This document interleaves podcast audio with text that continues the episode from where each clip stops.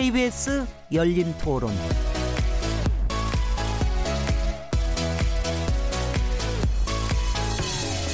안녕하세요. 묻는다, 듣는다, 통한다. KBS 열린 토론 진행자 시민 김진혜입니다.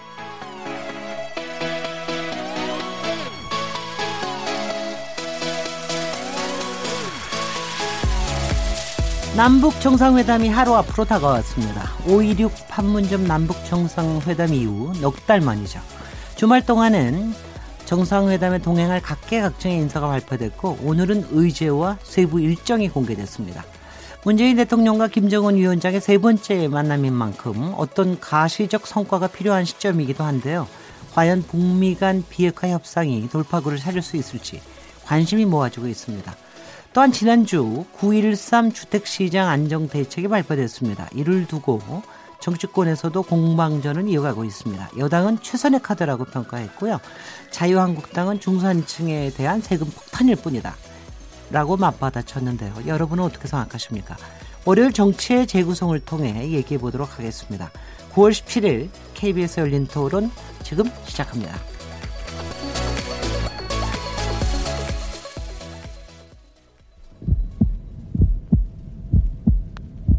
살아 있습니다. 토론이 살아 있습니다. 살아있는 토론, KBS 열린 토론. 토론은 라디오가 진짜입니다. 진짜 토론, KBS 열린 토론. 아, 청취자 여러분께서 토론에 직접 참여하실 수 있는 방법 안내해 드릴게요. 청와대가 경제계 인사들이 다, 다소 포함된 대북 방북 단 명단을 발표했죠. 문재인 대통령과 김정은 위원장의 세 번째 남북 정상회담. 여러분은 어떤 성과를 기대하고 계십니까? 문자로 보내주세요. 또한 지난주 정부가 발표한 9.13 주택시장 안정대책 여러분은 어떻게 평가하시겠습니까? 여러분의 의견을 문자로 보내주십시오. 샤프 9730번으로 참여하실 수 있고요. 단문은 50원, 장문은 100원의 정보 이용료가 붙습니다. KBS 모바일 콩 그리고 트위터 계정 KBS 오픈을 통해서도 무료로 참여하실 수 있습니다. KBS 열린 토론은 매일 0시 5분에 재방송되고 팟캐스트로도 들으실 수 있습니다. 청취자 여러분의 날카로운 시선과 의견 기다립니다. 자, 그럼 오늘 월요일 정치의 재구성 코너 함께 토론하실 네 분 패널 소개해 드리겠습니다. 강기정 전 더불어민주당 의원님 나오셨습니다. 네, 강기정입니다. 정태근 전 한나, 한나라당 의원님 모셨습니다. 예, 안녕하세요. 정태근입니다. 박시영 윈지코리아 부대표 모셨습니다. 네, 반갑습니다. 박시영입니다. 배종찬 리서치 앤 리서치 본부장 자리하셨습니다. 안녕하십니까? 네, 네 분 안녕하세요. 네, 지난 주일에는 사실 이제 굉장히 좀 9월 달이 돼서 그런지 막 급박하게 여러 가지가 돌아가고 있는 것 같아요. 정책적인 면에 있어서나 어, 또 정치적인 면에 있어서나 아마 추석을 다음 주에 앞두고 여러 가지 또 밥상을 앞에다 내놓으려고 그러는 게 아닌가 하는 뭐 그런 생각도 들고요. 그런데 뭐 뭐니 뭐니 해도 내일부터 시작될 남북 정상회담 어, 이에 대한 뭐 관심은 도저히 어쩔 수가 없이 뜨거울 수밖에 없죠. 어, 요번에 그 정상회담에 동행할 여러 인사들 명단이 발표됐는데 일단 명단에 대한 얘기부터 하죠. 조금 뭐 이것저것 얘기가 좀 있더라고요. 어, 정태근 의원님 먼저 시작하시죠. 비판부터 먼저 들어야 될 것 같아서. 아, 예. 네 네. 조금 의아했던 거는 이재명 경기도지사가 빠진 거거든요. 아. 그러니까 지금 오늘 굉장히 논란이 됐던 거는 뭐 정의당을 비롯해서 진보 진영에서 소위 이제 이재용 그 삼성 부회장이 이제 가는 게 적합하냐 네. 지금 현재 재판 중이고 지난번에 이제 어 정부에서 발표할 때 청와대에서 발표할 때는 그 비리나 여러 가지 문제로 재판 중에 있는 기업 총수들은 못 간다 라고 했는데 지난번 인도 방문 때에 이제 삼성 그 공장을 방문을 하면서 만남이 있었었고 네. 그래서 아마 이제 정의당에서는 이제 그 상당히 정의당을 비롯해서 지- 뭐 시민단체에서 비판이 많이 있는 바인데 저는 뭐 그게 그 특히 이제 김정은 위원장의 앞으로의 이제 경- 경영 경제영림과 관련해서 투자를 결정할 수 있는 총수가 직접 왔으면 좋겠다라는 뜻이다라고 한다면 뭐 더 논란할 문제는 아니고 다만 지금도 이제 제재 국면이 계속 되고 있고 지금 이제 내일 대통령께서는 가시는데 내일 아침 정도면 사실은 안보리에서 대북 제재안에 대한 결의가 추가로 나올 거란 말이에요. 네. 러시아에서 이제 그 결의를 위반한 거와 관련해 가지고. 그래서 어, 전반적으로 이번에 좋은 성과를 내는 것 내야 된다고 생각은 하지만 그렇다고 해서 섣불리 지금 이제 이 제재가 뭔가 뚫리고 있는 것에 우리가 역할을 하고 있다. 이렇게 보여주면 안 되겠고 특히 기업에 대해서 피해가 가면 안 되겠다. 이런 생각을 갖고 있고요. 이재명 지사 문제는 조금 제가 상식적으로 이해가 어려운데 네. 최문순 지사나 박원순 시장이 안 간다면 모르는데. 사실은 강원도와 이 소위 이제 이 접경 지역 협력 사업이 강원도에 비해서 서- 경기도는 비할 바가 아니거든요. 그렇죠. 평화수역도 걸쳐 있는 문제고 음흠. 지금 개성공단을 지금 맞다고 있는 문제고 그리고 이제 앞으로 DMZ과 관련한 여러 가지 문제도 마찬가지일 거고요. 근데 그렇게 되면 인천도 포함되죠. 아 그러니까요. 네. 그러니까 이제 그거를 빼고 간다라는 게 사실 잘 이해가 안 가고 더더군다나 이재명 지사 제가 이재명 지사를 좋아해서가 아니라 지금 남북 교류협력 기금도 사실은 추경에 지금 200억을 추가로 반영을 해서 지금 그 원래 이제 139억 있던 거에다가 그런 상황이고 명칭만 바꾼 건지 모르겠습니다만 어떻든 정무부 지사를 평화부 지사로 그 전에는 소위 이제 그 경, 그러니까 남경필 지사 있을 때는 소위 이제 상생을 하는 그런 사회부 지사로서의 역할을 했단 말이에요. 소위 네. 이제. 그런데 이재명 지사를 굳이 제외시키는 것을. 저도 이해하기 어렵고 그 굳이 제외된 건지 그냥 빠진 건지. 아, 경기도민들이 굉장히. 기분 나빠하거든요. 저는 근데 그거 보고 저는 이렇게 생각했습니다. 아마 초기에 단추는 동쪽에서 풀려고 그러는 모양이다. 저는 좀 그렇게 생각, 그쪽에다 좀 중점을 더 줄라는 모양이다.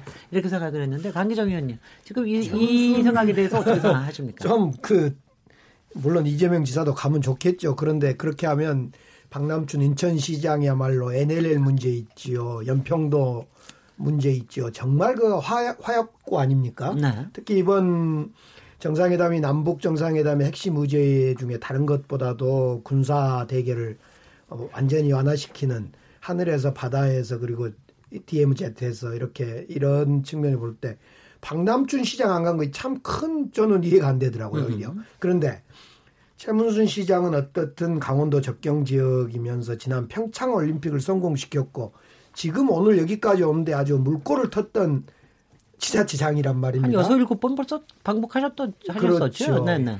그다음에 이제 박원순 시장은 누가 뭐라 하더라도 경평 축구도 제안했지만은 지자체 17개 시도의 대표성을 갖고 있고 그래서 두 분을 아마 모신 것 같고요.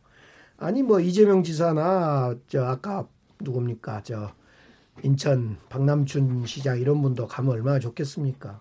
저는 저는 이제 그렇고요. 저는 오히려 자꾸 삼성 이재용 그 회장 음, 가는 문제도 있습니다만 제게 제게 팔을 비틀어서 억지로 가기 싫은데 간다.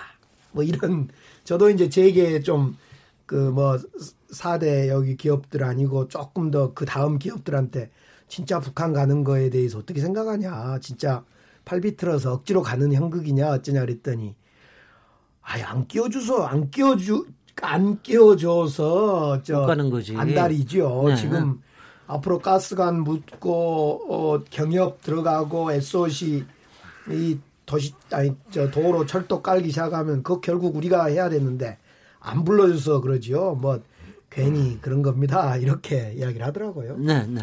네. 무슨 조사가 좀 있습니까? 네, 이- 여론조사가 이게 나와 있지는 않는데 배종찬 본부장님. 이 Social Metrics In- Insight 빅데이터를 어, 짚어볼 수 있는 예, 예. 빅데이터 도구인데 수행단을 넣어보면 이제 남북 정상회담과 관련된 연관어 또 감성 분석이 나오는데 대체적으로 뭐 반응은 긍정적인 편입니다. 네. 사람 한 사람을 보기보다는 남북 정상회담이라는 것에 대한 우리 국민들의 기대감이 있는 것이고요. 또 이번 수행단들의 면면을 보면 이 다양이라는 단어를 떠올리게 만들거든요. 네네. 다양하다. 경제인, 자문단, 학계, 노동계, 시민사회, 심지어는 어, 김규현 이산가족 어, 상봉자 있죠. 김현수 씨의 손녀까지도 네. 이번에 이 수행단에 포함이 됐기 때문에 그런 다양성을 보여주기 때문에 뭐 이들이 어떤 역할이고 어떤 의미가 있는지는 좀 지켜보면 될 일인 것 같고요. 대체적인 반응들은 뭐 부정도 있기는 하지만 아직까지는 이 긍정적인 면이 많다. 또 관련해서 이 정상회담이 이제 세 차례 이제 이루어지게 되는데 네. 처음에 이제 4.27 판문점 선언이 나오는 시점은 이 여론상으로 보면 기대가 컸습니다. 네. 그 이후에 이 기대에 따른 진행이 좀 이 마찰을 빚고 좀 네. 지지부진하던 때에 나왔던 것이 5월 말 이또 2차 정상회담이었거든요. 이때는 반전이라고 또 여론은 반응을 보이고 이번의 경우에는 성과라는 이야기를 하고 있습니다. 그렇습니다. 여론을 분석해 보면 그래서 이 다양성의 의미를 또 녹여 넣어 보면 비핵, 종전, 또 경제로 이렇게 연결할 수 있는 부분이 있거든요. 그만큼 과연 이번 수행단들이 이렇게 다채롭게 구성이 된 것은 이제는 일정한 부분은 성과가 나와야 된다.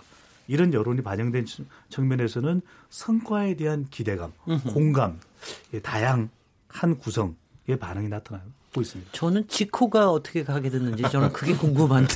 에일리 지코 지코. 아세요? 에일리는 지난번에 갔었으니까. 예, 예. 근데 지코 아주 굉장히 좀 개념 좀 있는 뭐 가수 아니 개념 있는 네. 가수라도 좀 모양이 좀좀 그렇잖아요 군발머리에 막 그, 그런데 그것 또한 또 네. 우리의 모습이니까요.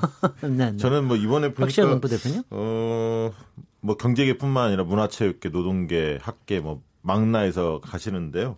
어, 일단은 남북 관계 개선에 상당히 초점을 둔 게 아닌가. 그러니까 네. 대통령은 이제 어, 비핵화 관련해서 뭔가 성과를 좀 북미 간의 중재 역할을 해야 할 과제가 있고요.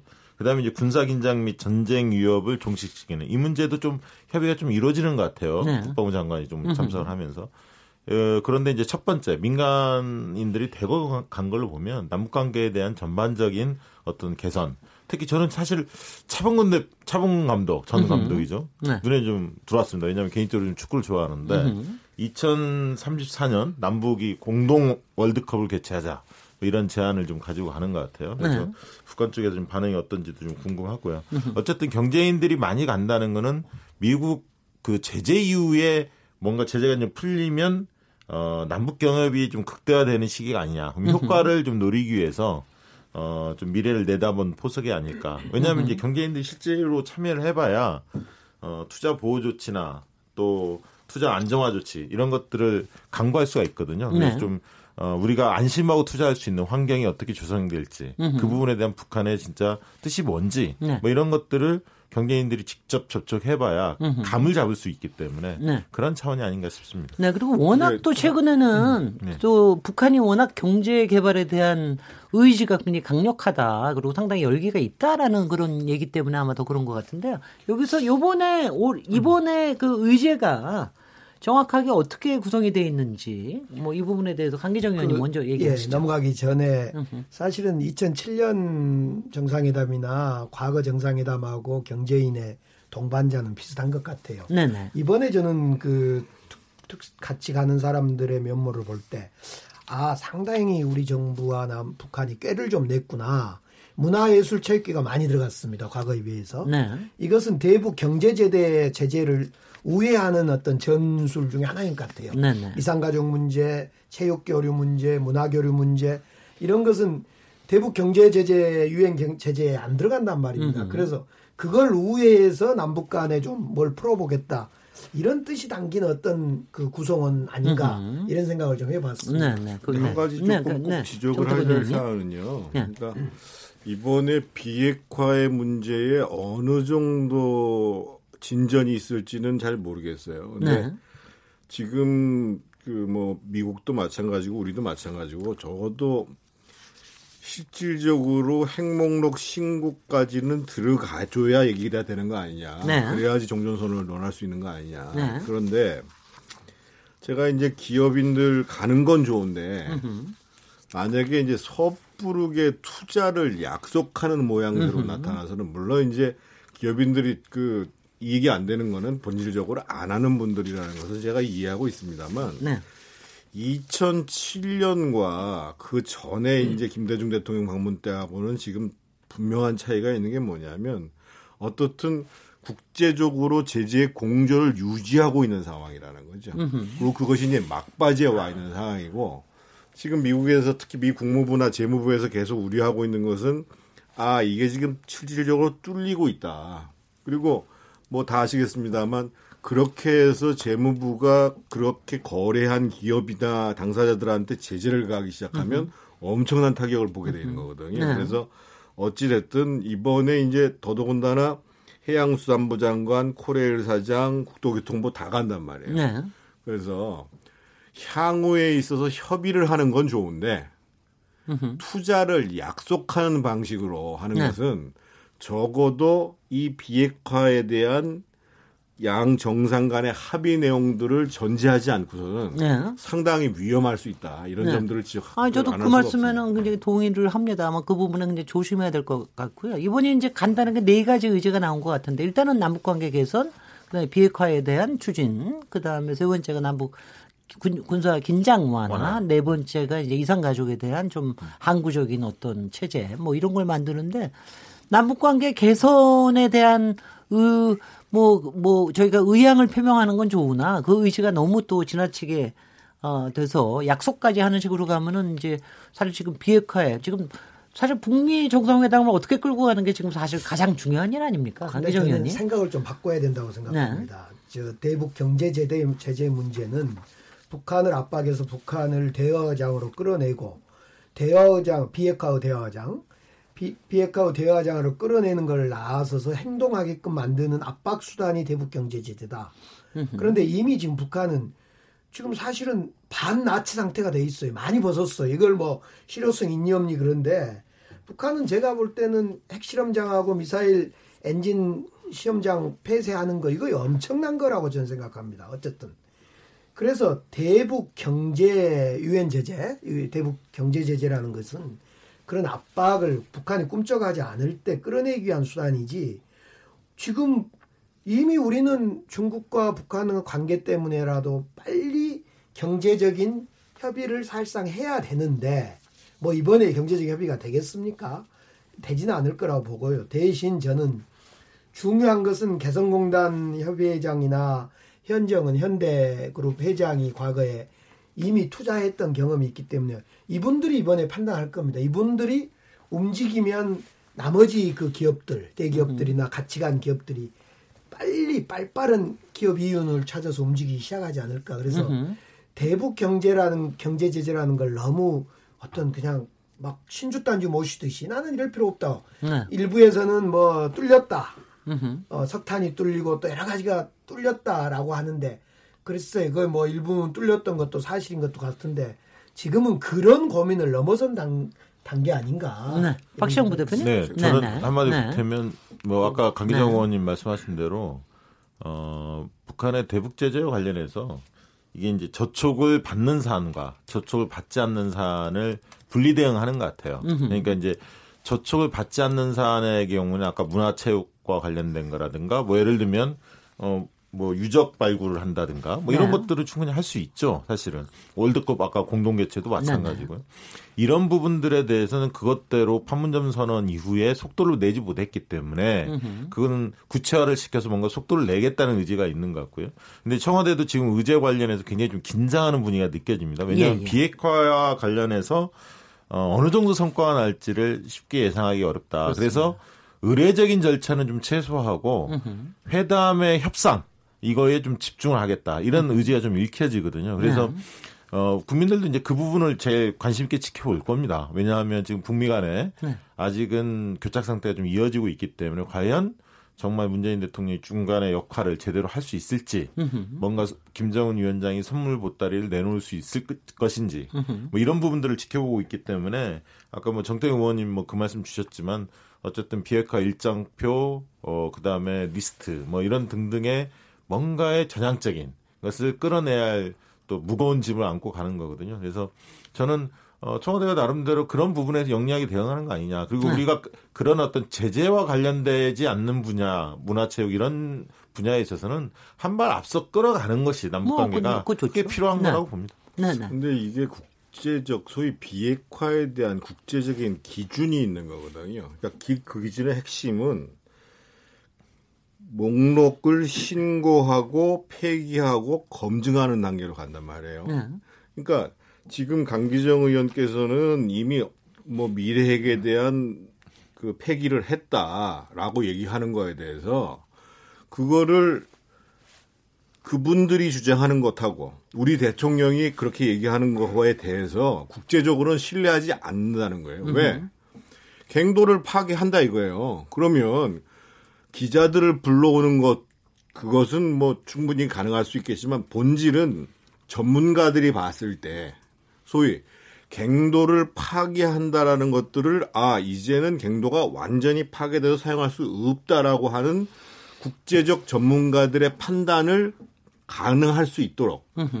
이거를 지금 이해하고 있지 않기 때문에 뭐 김정은 위원장은 자기는 억울하다고 자꾸만 얘기를 하는데 그럼 국제적 기준에 맞게 하라 이거예요. 전문가들 데려와서 네. 한 가지라도 제대로 감시 속에서 폐기의 절차가 진행될 수 있도록 네. 이 문제에 대해서 계속 미국뿐만 아니라 전 세계적으로 네.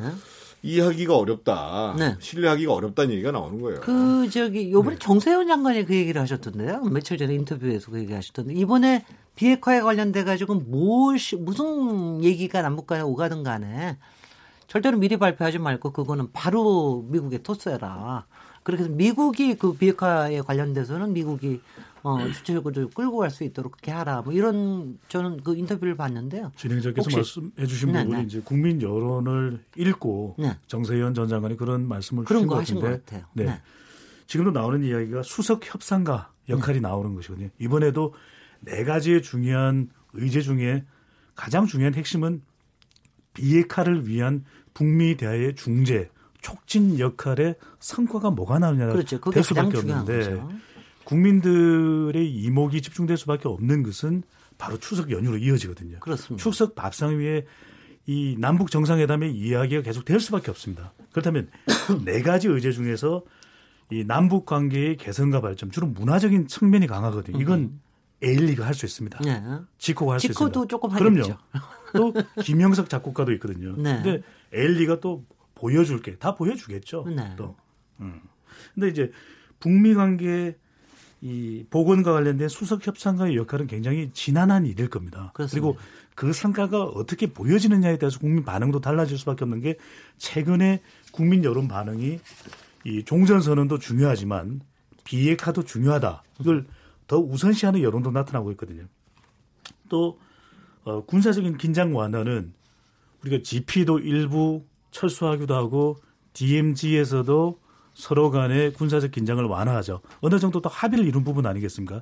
또 관련된 이 전문가들, 국방부 장관도 이번 수행단에 포함이 되어 있기 때문에 이 부분도 성과가 있다고 국민들은 볼 겁니다. 그리고 이산 가족만 하더라도 네 가지 의제 중에서 한 가지인 또 이 김규현 양이 또 참석을 하지 않습니까? 수행단으로. 그러다 보면 이 감동을 북한이 거부하기는 힘들 겁니다. 네. 그렇다면 결과적으로는 우리 국민들이 저는 이제 잘했다 못했다라고 평가하기는 쉽지 않은 부분이지만 비핵화에 어떤 성과가 있는지를 국민들은 보려고 할 것이기 때문에 이 부분이 상당히 중요할 수밖에 없고 가장 중요할 수밖에 없다라고 보여집니다. 근데 그, 그 부분이 이제 바로 금방 정말 이렇게 알 수 있을지 요번에 사실 가장 주목할 만한 게 북한에서 일어나고 있는 남북 정상회담이 실시간 중계된다는 거 아니에요? 저 이거 굉장히 또 이틀 동안 또 계속 보고 있게 생겼습니다. 네 네 강기정 의원님. 문재인 수석 보좌가 문재인 대통령이 수석 보좌관의 일원으로 하면서 그런 이야기를 하지 않습니까?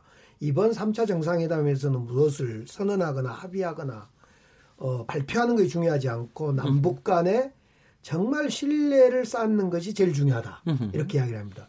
그런 점에서 이번 네 가지 의제 중에 새로운 것이 크게 있을까 저는 그런 생각을 해봅니다. 우선 군사적 긴장 완화에 대해서는 군사적 긴장 완화를 위한 협상, DMZ에서 뭐 유해를 발굴하고 GP를 철수하고 여러 가지 뭐 하는 이런 군사적 합의라는 것은 사실상 종전 선언을 향한 남북 간의 합의이고 거죠. 준비인데 네, 네. 지난번에 다 했어요 사실상 지금 서해 NLL 관련 합의만 좀 부족하다 이걸 단판을 이번에 지으면 좋겠다 이런 정도고 내용이 다 나와 있어요 그 다음에 앞서 말씀드려 여러분이 하셨던 대로 경제 협력에 대해서도 유엔 대북 제재 때문에 지금 뭘 크게 하지는 못할 거라고 보고 도로나 철도와 관련된 조사나 이런 건 하자고 이미 합의가 돼버렸고 그리고 이제 이산가족 문제나 문화 체육 교류 이건 뭐 여러 가지가 나올 수 있을 것 같아요.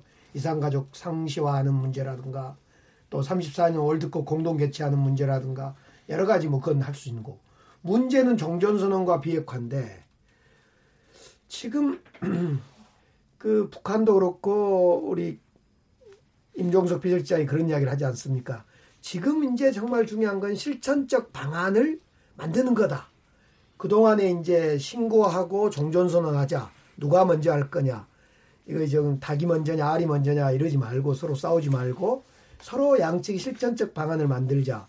이것을 사실은 지난 특사가 저는 이미 어, 조율을 했을 거라고 생각합니다. 그리고 그 조율 결과를 이번에 신뢰 바탕하에 어, 이번 남북 정상회담 3차 회담 끝나고 우리 문재인 대통령이 미국 가서 트럼프하고 또 담판을 하는 또 양일 설득시키는 신뢰관계를 높이는 이런 과정이기 때문에 추석 밥상에 과연 종전과 비핵화 문제가 얼마나 추석 밥상에 국민들한테 알려질 건가는 조금 좀 안 알려질 것 같아요. 네. 중요한 것은 그런데 저는 그런 생각이 좀 드는데요. 지금 우리 저 누굽니까 문재인 대통령이 사실은 여러 가지 이야기를 하지만은 이미 개성공단 연락사무소가 만들어져 버렸습니다. 그렇습니다. 이건 사실상 그 국가 간에 보면 외교 대사를 만드는 지금 대사를 파견했단 말입니다. 서로 국교를 정상화해서 대사가 파견되지 24시간 같이 한 건물에 2층과 4층에서 같이 지금 업무를 같이 보고 있어요. 남쪽에서 뭔 일이 일어나고 북쪽에서 뭔 일이 일어나고 트럼프한테 뭔 이야기 할 때면 하고 싶으면 서로 지금 한 건물에 2층과 4층에서 야 3층에서 만나자. 음흠. 이건 지금 기가 막힌 상황이 된 겁니다. 이건 네. 정말 더 이상 저는 이 순간에 뭐 대북 경제 제재가 어쩌고 핵물 핵 그 저 물질과 핵 시설과 이미 만들어진 핵무기를 신고하냐 마냐 어디서 신고할 거냐 이런 걸 넘어서야 된다고 생각합니다. 네, 네, 저도 네. 뭐그 대표님. 부분에 대해서 한마디 보태겠는데 네. 남북 그 공동연락사무소 관련해서 실제로 우리 국민들이 많이 모르고 있는데 북한에 사실은 어, 타국에 네. 대사관들이 한 25개국 정도가 있습니다. 어, 이미. 있습니다. 네, 네. 없는 줄 알고 계시는 네. 분들 스웨덴 같은 데도 있고요. 네, 특히 유럽 국가들 예, 유럽 많죠. 국가들이 있습니다. 그래서 우리가 지금 어 24시간 어 365일 이제 그 상시 소통 체계를 이제 구축한 건데요. 20명 정도가 근무한다고 그래요. 그리고 통일부 차관이 소장을 맡았고 네. 어 통일부 장관의 정책 보좌관이 사무처장을 맡, 맡고 그렇게 해서 이제 안정적 남북 관계를 유지할 수 있는 하나의 체계를 좀 구축했다 이렇게 보여지고요. 그래서 저도 그런 점에서는 상당히 안정적으로 좀 가지 않겠느냐. 그리고 왜 개성이냐? 뭐 여러 논란이 있습니다. 물론 개성공단을 염두에 둔 것도 있지만 인계철선을 그렇게 좀 물리는 효과도 있거든요. 네. 개성공단이 가지고 있는 상징성이라는 게 있는 거고요. 이번에 이제 생중계가 되면 저는 어, 노동당 청사가 한 번도 외부에 공개된 적이 없다고 그래요. 그렇군요. 회담 장소로 음흠. 예상이 되고 있는데 네. 그 부분도 좀 특이할 것 같고요. 그 다음에 이제 북에서 이제 그 평양의 신시가지라고 하는 여명거리라고 네. 좀 어, 화려한 어떤 빌딩들이 많고 김정은의 작품이죠. 예, 김정은 위원장. 그런 어떤 거리의 모습들도 음흠. 눈길을 끌지 않을까. 그리고 어, 우리 김정숙 여사하고 네. 이설주 씨 네. 하고 또 이렇게 만남의 과정 뭐 이런 등등의 어, 쏠쏠한 보, 보는 재미가 좀 있을 것 같습니다. 네, 네. 우리, 국- 네네. 우리 국민들의 여론이 이번 정상회담 그리고 김정은 위원장에게 충분한 저는 생산적인 압박을 줄 수 있다고 보거든요. 네. 왜냐하면 우리 국민들이 이 비핵화의 가장 큰- 큰 책임은 북한에 있다. 맞장구를 쳐줘야 네. 협상도 가능한 일 아니겠습니까? 음흠. 그리고 국민들이 상당한 거부감을 나타내고 있는 것이 이 판문점 선언 관련 국회 비준에서 예산과 관련된 부분인데 음. 북한도 그런 이 경제 협력과 관련된 부분에서 전향적인 적극적이고 투명하고 계획적인 모습을 보여줘야 우리 남한 국민들이 호응을 해줄 수 있는 부분이거든요. 네. 그렇다면 저는 이런 방송을 통해서 이번 정상회담에서 이 문재인 대통령이 보다 더 이 한반도 비핵화 문제에 대해서 주도권을 가져갈 수 있는 것을 북한도 역할을 해줘야 되는 부분이거든요. 네. 저는 그런 것을 우리 국민들의 여론으로도 얼마든지 가능할 수 있다. 그, 왜냐하면 말, 그 말 씀도 네, 맞습니다. 지금 네. 일정상으로도 보면 이 19일이죠. 오전 회담 후에 공동 기자회견에서 합의 내용이 발표됐는데 대체적으로 무력 충돌 방지 정도가 들어갈 걸로 지금 예상되는 기사가 나오고 대외적으로는. 있거든요. 이 정도는 네네. 우리 국민들이 네. 이 정상회담에 대한 감흥이 그- 줄어들 수밖에 없거든요. 근데 저는 말씀하신 대로 네. 비핵화에 대한 거는 바로 발표하기가 네, 썩 그렇, 난감할 수가 있으니까. 저는 신뢰를 줄 수 있는 메시지 정도는 전혀 뭐 나올 만, 수 있죠. 만찬후나 이 20일 오전 계획되지 않았지만 저는 전격적으로 오찬을 통해서 또 가능할 수 있지 않냐. 그, 그 점에 네. 대해서 아마 우리 저기 정태근 의원님 하실 말이 있을 것 같아요. 아까 저희 잠깐 아주 많은데요. 아주 잠깐 아주 잠깐 저희가 사전에도 얘기를 했는데 이번이 지금 거의 정말 트럼프의 타임테이블과 북한의 타임테이블이 거의 그냥 꼭대기 꼭대기까지 올라가고 있기 때문에 뭐가 안 나올래 안 나올 수가 없는 국면이다. 이런 얘기를 했었습니다. 정태근 의원님. 어, 저는 뭐 임종석 실장이 신뢰 관계가 중요하다고 말씀하신 것도 그렇고 강기정 의원님 얘기도 동의하기가 어려운 게요. 지금 어, 누가 본이냐의 문제가 아니라 실제로 우리 국민과 우리의 동맹과 지금 이제 일반적인 국제적인 그러니까 물론 북한 입장에서는 당신들이 여긴 것도 많이 있다고 얘기를 하지만 이제까지 어떻든 NPT를 탈퇴해서 핵 개발을 해서 이것을 무기화로 하고 그것을 자강의 수단으로 만들려고 했던 거에 대해서 계속 국제사회가 우려했던 거거든요. 지금 강기정 네. 의원께서 남북 지금 공동사무소가 대단한 것처럼 말씀하십니다만은요. 이거 91년도에 합의한 거예요. 91년도에 남북 기본화 입수에 보면은 첫 번째 항목이 남북 화해고 그 중에 보면은요 이 협정을 체결한 이후에 3개월 이내에 남북 공동사무소를 연락사무소를 설치 운영한다 이렇게 돼 있어요. 이게 왜 깨졌는데요? 그러니까 기본적으로 1991년에 남북 기본 합의서가 만들어지면서 남북의 화해, 불가침의 문제, 그리고 교류 협력의 문제의 기본 틀이 다 마련이 됐어요. 네. 그거를 기초로 해서 쭉 가고 있는 거고 이후에 있어서 뭐 이 6.15 선언도 뭐 14선언도 이 연장선상에서 가고 있는 거예요. 그런데 저희가 한때는 제네바에 근거해 가지고 북한에다 경수로 만들고 캐도 사업이 진행됐잖아요. 네. 그게 다 깨진 게 현, 현실인 거예요, 지금요. 그래서 우리 국민도 그렇고 지금 미국도 그렇고 실질적으로 신뢰할 수 있는 과정이라는 것은 아까도 제가 말씀드린 것처럼 국제적 기준에 의해서 신고하고 폐기하고 그리고 그것을 확인하는 검증하는 이 과정을 하자 이 얘기인 거예요. 지금. 네. 제가 한 말씀. 예, 강기정 의원님. 네. 90년까지 올라가면 참 어렵습니다만 90년 어, 비핵화 과정에서 NPT 탈퇴를 철회하고 어, 다시 북한이 핵무장으로 돌아선 과정에 결코 북한만의 책임이 있다고 볼 수 없습니다. 미국이 당시의 약속을 이행하지 않은 것이 책임이 분명히 있습니다. 뭐 거의 크냐 얼마냐 이건 놔두더라도요. 저는 이 시점에서 미군 유해 송환이나 풍계리 핵실험장 폐쇄하는 거, 그 다음에 미사일 실험장 파괴했던 거, 구구절 행사 때 ICBM도 안 내보내고 톤다운 시켰던 거, 북한은 성의를 보내고 있습니다. 미국은 뭘 했습니까?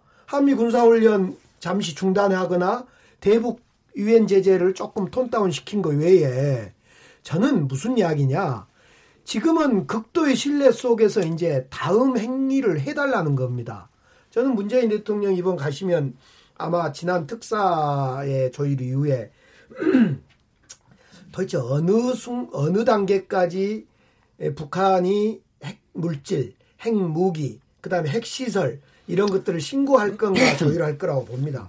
미국은 그런 거 아닙니까 지금 북한 너희들 나머지 있는 음, 전부 벗어라 다 모든 핵물질, 핵시설, 핵 무기 거의 과거 만들어진 것 앞으로 만들 계획 전부를 내놔라 그런데 미국이 미쳤다고 한꺼번에 내놓습니까? 북한이. 칠- 아 북한이 70년 동안 긴장이 이렇게 고조돼서 미 제국주의다 한쪽은 괴뢰 도당이다 했던 70년의 시간이 흘렀는데 이걸 어떻게 한쪽에서만 일방적으로 다 깨벗고 다른 쪽은 어쩌라는 겁니까? 그래서 우리 문재인 대통령 이번 남북 정상회담 과정에 북한이 내놓을 수 있는 거 이제 더 내놔야 됩니다. 그것이 신고일 건데요. 어디 전까지 신고일지 모르지만 그리고 미국이 이번에는 이제 이 신고를 전제로 해서 받아줘야 된다는 이야기를 하고 싶어요. 근데 제가 하여튼 요새 쭉 남북 관계 관련해서 토론을 하다 보면은요.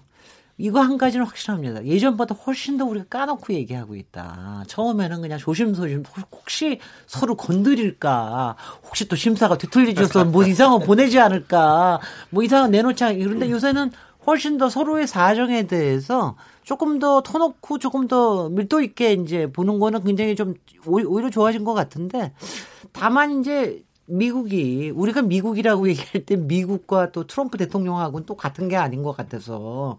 그래서 이제 그 문제가 이렇게 만만치가 않은 것도 국제사회에서 또 트럼프를 보는 시각이 또 있고 그래서 그런 부분들이 굉장히 꼬여 있는 것 같아서 그거 자체가 쉽지는 않아서 저는 보통 얘기를 듣다 보면 역시 국제적인 시각에서 좀 납득할 수 있는 뭔가가 나와야 나와야 어, 트럼프 대통령도 하여튼 간에 의회 쪽에도 그렇고 또 국제사회나 뭐 이런 데서 좀 이렇게 본인이 좀 이거 했다라고 내놓을 수 있는 게 뭐가 있어야 되지 않겠어요? 그거는 동의하십니까? 기자님. 지금 최소- 문제는 네, 네. 이거예요. 네. 네.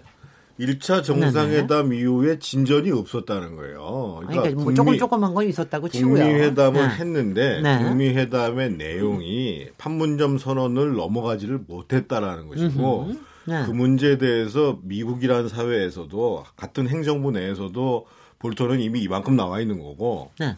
그래서 실제로 이제 지금 말씀하시는 것처럼 미국 사회, 미국 정부가 트럼프가 결단한다고 움직이냔 말이에요. 그, 그렇죠. 네. 트럼프의 결단의 전제가 되는 것은 아 실질적으로 지금 비핵화로 가고 있다라는 것들에 대한 확증이 존재해야 된다 이거예요. 그러니까 제가 보기에는 그래서 이번에도 그러니까 얼마 전에 이제 지금 한 그 평양 측에서 미국 측에다 제안했던 내용이라는 게 우리가 핵목록을 신고했다는 약속을 하면 그러면 종전 선언을 하고 그 이후에 신고하겠다. 이게 뭐 정확한 얘기인지는 모르겠어요. 그게 아니라 이번에 문재인 대통령 갔을 때 우리 신고와 동시에 존전선을 하자. 음. 이렇게만 해도 엄청난 어, 진전이라는 엄청난 거예요. 진전이죠. 그럼요. 엄청난 진전이라는 거예요. 그런데 실질적으로 신고하겠다고 한 다음에 종전선언을 하고 그 다음에 신고한다. 이거를에 대해서 신뢰하겠냐 이거예요 국제사회에서. 글쎄요. 그러니까 네. 기본적으로 국제사회에 신뢰할 수 있는 카드를 보여야 되는데요. 음흠. 저는 우선 이제 그 얘기는 전적으로 동의합니다. 그러니까 핵목록을 신고하고 이어서 종전선언을 해줄 거냐, 아니면 신고와 동시에 할 거냐. 어떻든 그 두 가지 중에 이제 뭐 또는 더 디테일하게 들어갈 수 있겠죠. 문제는 저는 미군은 유해송환하고 뭐하고 북한이 뭐 여러 가지를 하는 사이에 그럼 미국은 뭐 했냐 이거예요. 그러면 어디 세상에 미국과 북한의 관계가 일방적일 수 있는 거예요, 지금. 이후에 어떻든 핵, 핵 때문에 지금 이 국제사회가 이렇게 야단을, 난리를 북한을 압박한 건 사실인데 저는 그건 불공정하다는 거죠, 적어도. 미국은 미중 무역 전쟁하느라고 굉장히 바빴어요. 네. 저는 이 문제와 관련해서요. 이 지구는 불공정해요. 그리고 네. 국제사회가 공정할 수가 없어요. 글쎄요. 아, 이게, 아니, 그러니까 그런, 그런 좀 현실들이 좀 보입니다. 그, 저기, 어, 저기, 어, 어떻게 보십니까? 이번에 그래도 여하튼 간에 이번 남북 정상회담에서 뭐 상당한 부분에 그러니까 뭐 서로 간에 국민들 사이에 뭐 이런 기의 흐름 같은 건 뭐 굉장히 좋아질 것 같고요. 그거는 어 뭐 분명히 어떤 성과로 내놓을 만한 것들을 만들지 않겠습니까? 아무래도 그래도 그래서 어떻게 저는 보십니까? 뭐 사실 박시영. 그 합의할 수 있는 사안들은 의외로 많이 나올 것 같아요. 가지수는 많을 것 같다. 이게 이제 아까 핵심은 이제 비핵화와 관련된 뭔가가 나와야 하는데 네. 그것은 이제 어- 어느 정도 수위에서 나올지는 모르겠으나 네. 그 외의 부분에서 합의할 거 굉장히 많이 나올 것 같아요. 그리고 네. 구체화되는 실천 계획 같은 게 많이 나올 것 같고요. 네. 어, 문재인 대통령이 오늘 이야기했습니다만 저는 그 북미 간에 다 역지사지해야 한다 이런 표현을 했거든요. 사실 네. 그게 사실 맞는 얘기죠. 네. 역지사지해야 하는데 아까 또 정태근 의원님 말씀하신 대로 국제사회라는 게 다 힘의 논리가 지배하고 있는 그럼요. 것 또한 엄연한 현실이고 그래서 그런 부분들을 어, 양측을 절묘하게 잘 설득해야 할 과제가 있는 것 같아요. 네. 아니, 근데 이- 많이 나오면 좋은데요. 만약에 비핵화에 대한 진전이 없이 많이 나오면 우- 우려가 커질 거라는 거예요. 가짓수는 많아도 좋다. 다만 고갱이는 꼭 있어다오. 전제가 핵심이 진전이 되는 전제하에서 네. 많이 나오든 적게 나오든 해야지. 네. 핵심에 대한 진전이 없이 교류협력만 많아지고 경제 협력에 대한 약속 많아지고 네. 이렇게 해가지고는 문제가 어려워질 수 그러니까 있는 이런. 것도 있습니다. 국민들 인식 중에 이런 것도 있습니다. 그러니까 우리가 불과 뭐 6개월, 1년 전만 해도 이렇게 전쟁 위기 같은 거, 긴장감 이런 게 굉장히 고조됐던 시기거든요. 사실. 네. 뭐 핵실험하고 미사일 쏘고 계속 이게 반복되지 않았습니까? 이제 그런 상태에서 사실은 한 6개월 기간 동안 올해 들어와서는 거의 그런 일이 없어졌지 않습니까? 네네. 그러니까 이제 국민들이 볼 때는 일단 남북 관계가 좀 많이 바뀐 거는 같다. 그러니까 음흠. 불안감, 안보 불안감은 적어도 없어졌다. 네. 다만 지금 정도에서 관리하면서 문재인 대통령의 국정의 방향을 경제 민생 쪽에 좀 드라이브를 걸 거냐 아니면 지금의 남북 관계 이 국면이 굉장히 평화를 항구화시키는데 절호의 기회다. 북한과 미국 간의 협상도 하고 있고 때문에 뭔가 꼭지를 좀 땄으면 좋겠다. 열매를. 네. 이런 생각들이 여러 가지 생각이 있을 겁니다. 그래서 네. 저는 이제 그런 두 가지 시각이 다 존재할 거라고 보고요. 어, 그렇지만 지금 이제 벌어진 양상 자체가 굉장히 지금 우리한테 어떻게 보면 호기일 수가 있고 절호의 기회일 수가 있기 때문에 네. 속도를 좀 내야죠, 사실. 네. 그 고개, 고갱이는 꼭 있고요. 제가- 꼭지를 꼭 땄으면 좋겠습니다. 한마디 안 할 수가 없는데요. 네. 저희가 잊지 말아야 할 것은 서로 평화 협정을 체결한다 손 치더라도 우리가 핵을 짊어지고 살 수가 없는 거예요. 우리 국민들이 항상 머리에 염두에 두는 것은 암만 우리가 재래식 무기가 그리고 재래식 전력이 뛰어나고 경제가 수십 배 앞서 있다고 하더라도 우리가 핵을 짊어지고 사는 한반도 이게 안 된다라는 게 우리 국민적 합의라는 거예요. 네네. 이걸 잊어버리면 안 된다니까요. 예, 예. 그거 저기 뭐야 잊어버리는 사람은 잘 없는 것 같고요. 오늘 그 참 왜냐면 왜 왜는 왜 그러냐면 왜 자꾸 잊어 잊어먹기만 안 된다 잊어먹으면 안 된다 너무 얘기를 하니까 네, 저도 저도 결코 뭐- 잊어버리지 않는데 근데 이 3차 정상회담을 앞두고 뭐 국민들의 여론은 그렇습니다. 그냥 한쪽으로 쏠리고 있지는 않거든요. 네네. 확실히 과거에는. 북한을 적대적 관계로 봤다면 네. 최근에 남북 관계가 진전되면서 이제 협력적 관계로 보는 국민들이 상당히 늘어났다는 것이고 네. 김정은 위원장에 대해서 비정상적인 국가 지도자로 보는 인식들이 많았지만 음흠. 몇 차례의 정상회담을 통해서 또 정상적인 면도 있는 지도자로 보는 인식의 전환이 이루어졌거든요. 네네. 지금 국민들은 비핵화가 현실적인 위협이기 때문에 비핵화는 해야 된다. 하지만 종전 선언을 하지 말라는 이야기는 아닙니다. 네. 비중이 조금 차이가 날 뿐이겠죠. 또 네. 하나는 비핵화에 대한 가시적인 성과가 없었냐라고 보면 우리 국민들이 그렇지 않습니다. 가시적인 성과도 있었고 가시적인 성과가 없는 부분도 있다.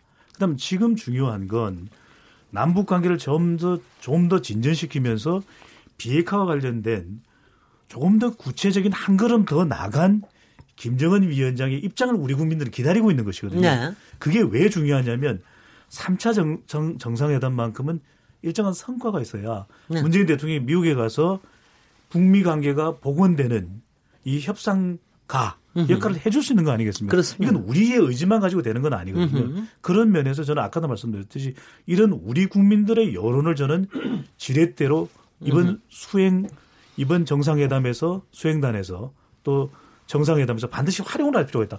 우리 국민들이 그걸 원한다. 남한 국민들이. 짧게 한마디만 네, 네. 대표님. 어, 이번에 이제 실제로 이제 생중계가 되면요. 네. 저는 아마 국민들 중에 상당히 충격을 받을 국민들도 꽤 많을 거라고 봅니다. 왜냐하면 어, 평양의 모습들이 막 비춰질 거란 말이에요. 충격을 받지 않게 말씀을 하지 마시죠. 그 미리 왜, 얘기하고. 그러, 왜 그러냐면 네. 사실 그 물론 10년 전, 20년 전만 해도 북한의 경제 상황이 굉장히 안 좋았지 않습니까? 네. 헐벗고 굶주림 뭐 이런 걸로 아, 우리 국민들의 인식이 굉장히 있을 텐데 지금 이제 평양 같은 경우는 굉장히 좀 개선된 것들이 많이 이야기가 나오고 있고 네네. 장마당도 마찬가지고 만약에 문재인 대통령이 서민식당 가고 싶다 이런 의향을 비쳤는데 서민식당도 진짜 가신다면 그런 어떤 시민들이 어, 생활하는 모습도 나올 거고, 뭐, 자동차라든가 여러 가지가 나올 겁니다, 한꺼번에. 네. 그래, 보면, 어, 내가 생각했던 것보다는 거기도 사람 사는 사람들네. 동네네? 라는 인식이 나올 거고요. 네. 우리 국민 중에 최근에 인식이 바뀌었던 게 뭐냐면, 경제 협력이 되면 나한테도 도움이 될 수 있다, 장기적으로. 그거는 이 생각들을. 가지고 있습니다. 그래서 네네. 북한 특수라고 일- 이야기하듯이 북한이 굉장히 우리 경제의 탈출구가 될 수도 있다. 이런 생각을 가지고 있기 때문에 저는 이번에는 생중계가 단순히 그게 활자로 보여질 때와 활자로 나타낼 때와 이 그림으로 생중계 됐을 때의 충격은 또 다를 수 있다. 그래서 글쎄요. 저는 오히려 통일 비용 뭐 이런 등등에 대해서 그동안에 여러 이야기가 많이 나옵니다만 어, 어 이렇게 남과 북이 좀 진, 어, 관계가 진척이 되면 뭔가 좀 힘이 모아지면 우리가 크게 신장할 수도 있겠구나라는 어, 뭔가의 꿈, 열망 이런 것들도 상당히 생겨날 가능성이 있다. 예, 예. 강기정 의원요? 저도 뭐 정태근 의원님 말씀하신 대로 핵 목록을 신고함과 동시에 종전선언을 하든 또는 뭐 종전신 아, 핵 목록을 신고한 거 이어서 종전선언을 하든 뭔가는 어, 합의를 해올 거라고 생각합니다. 그리고 그걸 들고 트럼프와 한미 정상회담을 또 할 거고 그 점에 대해서는 저는 의심하지 않고 있습니다. 왜냐하면 북한이 최근에 홀라당 벗었어요. 오늘 벗는다는 얘기를 여러 번 합니다만은 저는 내일 이제 어떤 상황이 발생될까 제 나름대로 좀 막 순환공항이 생중계로 카메라가 막 비춰지고 세- 순환공항이 한 번도 생중계가 된 적이 없다는 거 없었습니다. 아닙니까? 네. 노동 당사하면 이건 새빨간 빨갱이들의 어떤 아주 저저 CP 그러니까 그 노동 당사가 막 카메라가 비춰지고 전 이걸 하- 우리 한국 사람들이 어떻게 이해를 할까? 음흠. 또 김정일 김정은 입장에서는 다 그런 모습을 다 보여주고 평양 시민들 비록 평양이긴 하겠지만은 평양과 또 다른 지역은 다르다는 거 아닙니까? 평양은 상당히 어, 생활 민도도 좀 높고 말하자면 그 아무튼 평양 모습이 막 거리가 비춰지고 노동당사 비춰지고 순환공항이 비춰지고 동시에 공개될지 안 될지 모르겠지만은 북미 간의 어떤 핵 관련 리스트가 어떤 작성되고 공개되고 이러면 11월 6일 트럼프 중간 평가 전에 다 난 꼭지가 따질 거라고 네, 네. 따져야 어. 되고 아니, 자, 또 그, 저기요. 네. 네. 자, 아니, 여기서요. 네, 네. 여기서 저기 정태근 의원님한테 마지막 바, 적어 드리고 요 주제는 마무리하도록 하겠습니다. 정태근 의원님? 네. 아니 저는 선거를 통한 제도가 지고지순한 제도라고 생각하지 않아요. 네. 하지만 북한처럼 폐쇄되고 지금 21세기를 한참 지난 상황에서 집권당의 당사, 공항, 시내 이런 게 안 열려 있는 게 비정상이 정세에 그런 나라는 존재하지 않아요. 네. 북한만 존재하는 거예요. 더더군다나 사회주의 권력을 유지하고 있는 나라도 적어도 기본적으로 집단 지도 체제를 이어가고 있는 거예요. 네. 그러니까 그 어떻든 세습에 의한 권력 승계라는 것을 우리는 정상적으로 이해할 수가 없는 거예요. 음. 그, 그러니까 지금 그나마 열린 것을 다행이라고 생각할 뿐인 거지. 아니, 지금도 그러, 니까 비정상 국가라고 얘기하는 거 아니, 아닙니까? 그러니까요. 정상화로 가는 과정이죠. 음. 그러니까 많이 정상으로 가야 되는 거예요. 네. 경제도 많이 발전해야지 사실은 나중에 우리가 뭐 통일을 얘기를 하든 공존을 얘기를 하든 해야 되는 문제이기 때문에 저는 뭐 그걸 무슨 순환 공항이 보여지고 노동 상사가 보여지고 이런 것을 대단하게 생각하면 안 된다니까요. 아, 아니 근데 자 그거는 이제 이게 보시죠. 그건 국민들의 어 아마 정태근 의원님의 이성이 맞을지 국민들의 감정이 감성적 반응이 더 클지 그거는 좀 저희가 지켜보도록 하, 하겠습니다. 남북 정상회담에 관련된 주제는 여기서 잠깐 어, 쉬도록 하겠습니다. 어, 지금 여러분께서는 KBS 열린 토론 시민 김진애와 함께하고 계십니다.